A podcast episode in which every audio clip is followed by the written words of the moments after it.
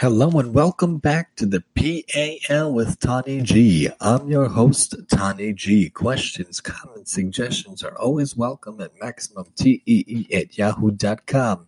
Avos Treasury, Season 2 of the PAL, 419 Yud Tet. Short Mishnahs, but always great Mishnahs. Rabbi Yanai Omer, Rabbi Yanai says, Ein biyadenu lo mishalvas harishaim v'af lo miyusure hatzadikim. It is not in our power to explain either the tranquility of the wicked or the suffering of the righteous. The age old question is why do the good prosper? Why do the good suffer and the wicked prosper? Excuse me, a very old question. Even Moshe Rabbeinu had this question, some say. So let's see what we could see from this Mishnah. Rav Yanai said Rav Yanai was the father of Dostai ben Yanai, C310, and Rabbi Elazar ben Yanai. Except for the citation, he is never quoted in the six orders of Mishnah. Tosefta Sanhedrin quotes him as relating a law in the name of Rabbi Shimon ben thus indicating that he was a fourth or fifth generation Tana. Rav Yanai lived in the terrible times of severe Roman persecution, which may explain the sense of despair that permeates this Mishnah. It is not in our power. The age old question of why the wicked prosper while the righteous suffers beyond the scope of human understanding. While we know that God has good reasons for allowing both, we, with our limited intelligence, a view of only minute parts of the total flow of life, cannot fathom them. Sometimes God, that's from Rav and Rav Yonah, sometimes God pays the wicked for their few good deeds in this world and reserves their punishment for the world to come. Similarly, the righteous are purged of their few sins here on earth so that they will receive only reward in the world to come, in the world of eternity.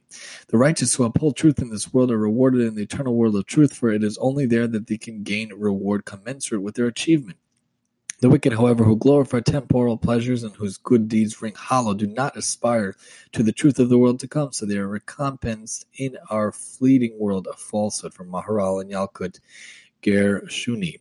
Keep buying. The Chiddushei HaRim continued to travel to Rav Mendel of Kotzk long after he had become famous in his own right as a towering scholar and saint. People asked him, Why do you still feel a need for a mentor when you yourself could be a mentor to others? He answered, King Solomon teaches us in Proverbs, Buy truth, do not sell.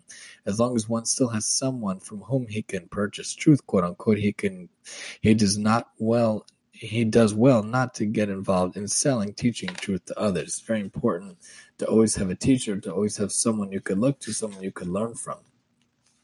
Accepting judgment, the other page at the bottom. The Chiddushei HaRim lost all 13 of his children during his lifetime. We should never know such things. Lo aleinu, we should all live on Meves Shana.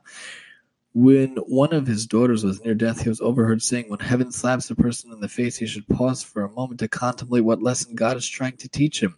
When the last of his thirteen died, the Rebbetzin broke down. Her husband said, God in his mercy has allowed us to be a source of comfort to others. Whenever a parent suffers the heartbreak of the loss of a child, people will say, Look at Yitzhak Meir and his wife. They lost 13 good and beautiful children. Have you suffered nearly as much? We should never know from such things. Only good things we should all know from only good things. To determine the relationship between the visible fate of a man and his more moral worthiness is utterly beyond our power. We do not have sufficient insight to determine a person's moral worth or understand his motivations, and therefore we cannot know with certainty if what befalls him is a blessing or calamity.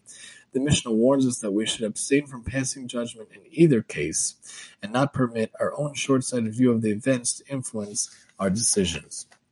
It looks like the good suffer and the wicked prosper, but there are many reasons for this, and in the ultimate world of truth, the world to come, things will definitely be the opposite, and only good things will happen, and we'll understand everything with complete clarity.